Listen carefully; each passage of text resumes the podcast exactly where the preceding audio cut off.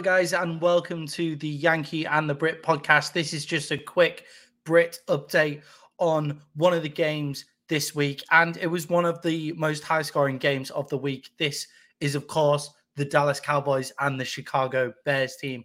Uh, first of all, guys, if you're watching this, then feel free to like, share, and get in the comments to talk more about it because at the end of the show, we'll be taking some questions from the comments if there are any good ones.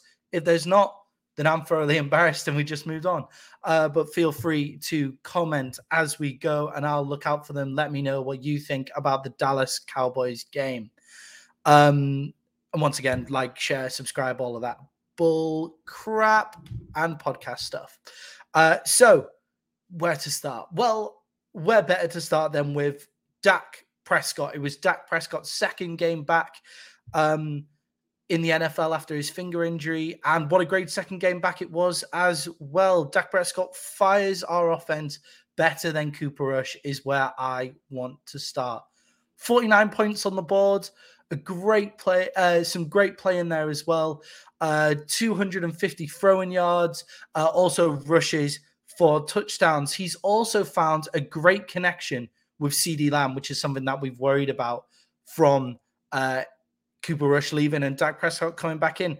But him and CeeDee Lamb connected on some great throws, not to mention one absolute laser for a touchdown that I think is probably one of the best throws that a Dallas Cowboys quarterback has made this season. So absolutely awesome throw from Dak. Going off half of my kitchen on the side. Uh, yeah, but an awesome throw from Dak Prescott with a connection to CeeDee Lamb. Uh, Dak Prescott is also a red zone threat. That's something that we seem to forget as uh, Dallas Cowboys fans or as NFL fans entirely. Dak Prescott's great in the red zone. We've been good in the red zone all year. And with Dak Prescott, we're even better in the red zone. uh, yeah, Dak Prescott. Um, Dak Prescott looks great in the red zone. They're scoring a rushing touchdown, and obviously running for 25 yards on a QB sneak is a pretty, pretty big deal. Uh, we've got a comment here from Bringing Smoke. I mean, good win for you guys uh, against the Rams, but I mean, being the Rams is nothing too much to be excited about. Me and Jay uh, picked both of them, but great signing for Christian of Christian McCaffrey. He looks like a terrifying prospect. Uh, to hear more about our thoughts, um, mine and the Yankees, Jay's uh, thoughts on all of today's games, then you can listen to our pre-game show, which will be on Thursday. We might be doing one uh, tomorrow. And I think Dak came back and he played a great game. Another who played a great game, who we had some questions about, some uh, some people to talk, uh, a position to talk about. Our running back room, our running back room may be one of the best one-two punches in the NFL. We saw another great running back room from the Chicago Bears today, if you include Justin Fields in that as well. Uh, but um, Montgomery and Herbert looked really powerful too. Um, yeah, looked uh, looked really powerful too. Uh, but Tony Pollard is our best running back, but that doesn't have to mean that Zeke doesn't have to play in our team. Any Cowboys fans that are listening out there, what do you think of that point? Do you think that Zeke uh, Zeke is still our best running back, or do you agree with me? Think that Tony Pollard is our best running back, but Zeke still has a place in this team and a great and a place in this offense as well, or do you think that it's time to get rid of Zeke. Personally, I look at this and think, oh my god, we've got we've got Tony Pollard. He makes he makes awesome plays, big plays all over the field. But sometimes on third down, you worry about that. Sometimes on third down, that can be quite worrying. On his big explosive play, um, on his big explosive play, uh, then um, on his big explosive play. Uh, after on that third down, his big explosive play for his third touchdown. I'll get my words out eventually, guys. Sorry, I'm used to doing it with a co-host, but I'm going solo, and uh, it's tiring talking all of uh, all of this through by yourself.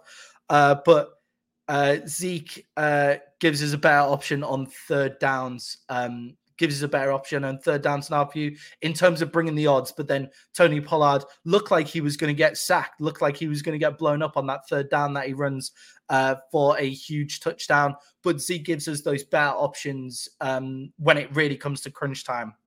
But what I would like to say is Malik Davis looks like he really gave it enough. He he's what I've seen from Malik Davis in that game, especially Tony Pollard as well. Great game by Tony Pollard. Keep playing like that, and we don't even need to worry about Zeke at all. Uh, but great play from Malik Davis in that game means that we can wait on Zeke. We we can. It's the same as what happened with Cooper Rush. We can wait on Zeke to get back.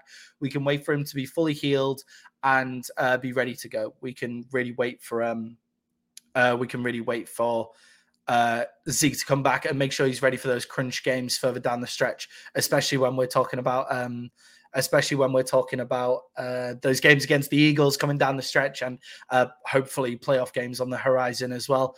Uh, great point by Jay, my usual co-host.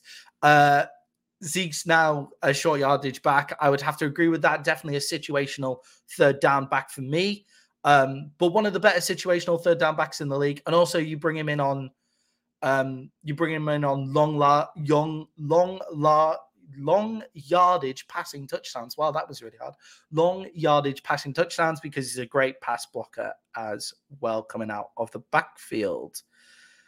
Uh, also, um, the way that we're running our offense is kind of back to last season. So we're going to put up big points, we're going to put up big yardage, but at the same time, um, that's going to give our D less time on the sideline. It also means that our D is going to play a more conservative game because they've got points to play with. So let's not go too hard on the defense, is something that I've been looking at. I've been looking at a lot of the chat rooms. One of the chat rooms where uh, some people are commenting from uh, in our um, our Dallas Cowboys chat rooms.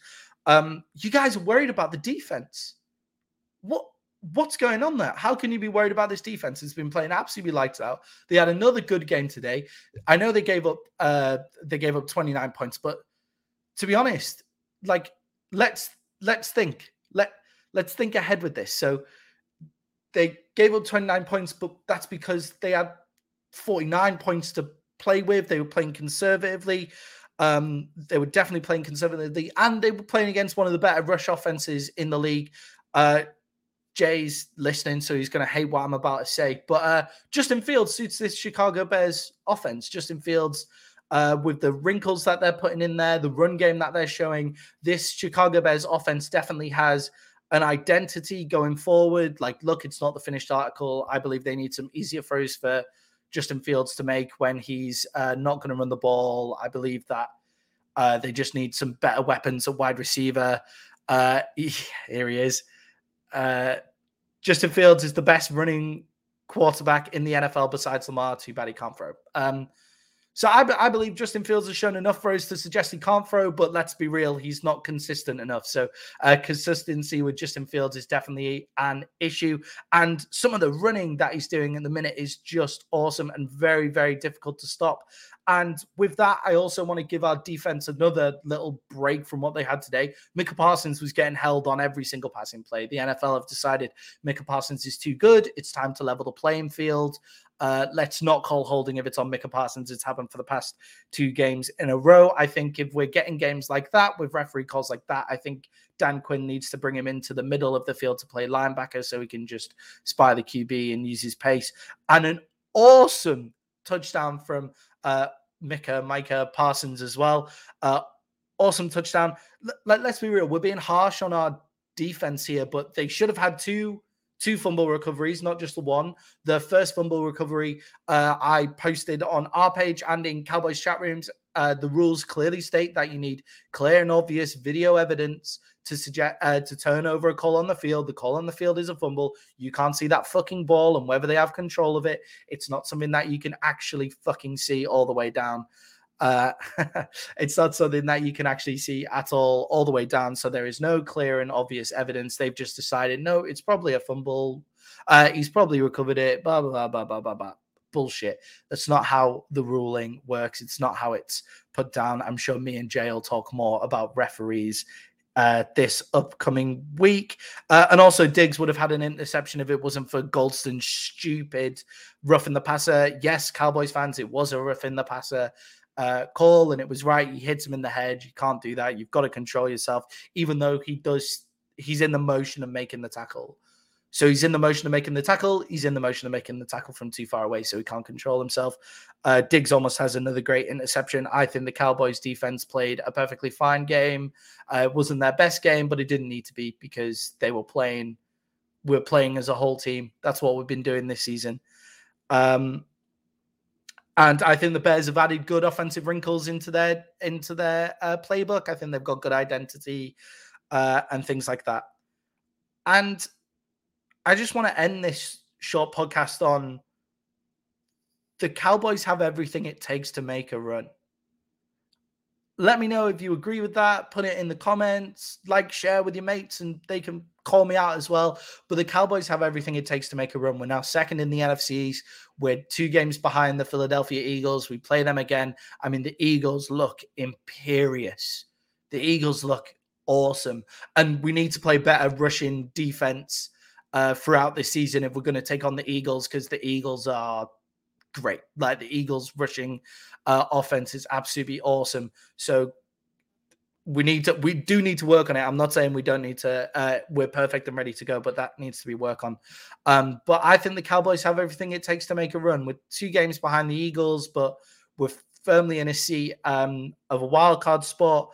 Um, we've got weapons all over the field on the offensive side of the ball with Dak Prescott playing some great football as well. Uh, he did exactly what Jay uh, asked of him and threw for 250 yards. He did throw one in the one interception. Jay, I hope you can forgive him for that, uh, considering uh, the rest of the plays he made and the touchdowns that he got. Uh, but I think with the defense, we've still got a Super Bowl caliber defense, and the offense seems to be firing now. So in my eyes, we have everything that we need to make a great run. Um, if you guys disagree with that, put it in the comments. Me and Jay will answer it on our next show, and our next show is coming up tomorrow uh, at it's about 6 p.m. UK time, which I have no idea what time it is for you guys anymore. Uh, but I'm sure Jay will put that in the comments. So, uh, thank you so much, guys, for listening. Really appreciate it. I'm going to make these Cowboys updates at the end of every single game, uh, the, the, every single week from now on. A quick 10 minute Cowboys roundup. If you enjoyed it, share it with your friends. If you didn't, don't share it with your friends. That's fine. Like, subscribe, all of that shit. Thank you so much, guys. Cheerio.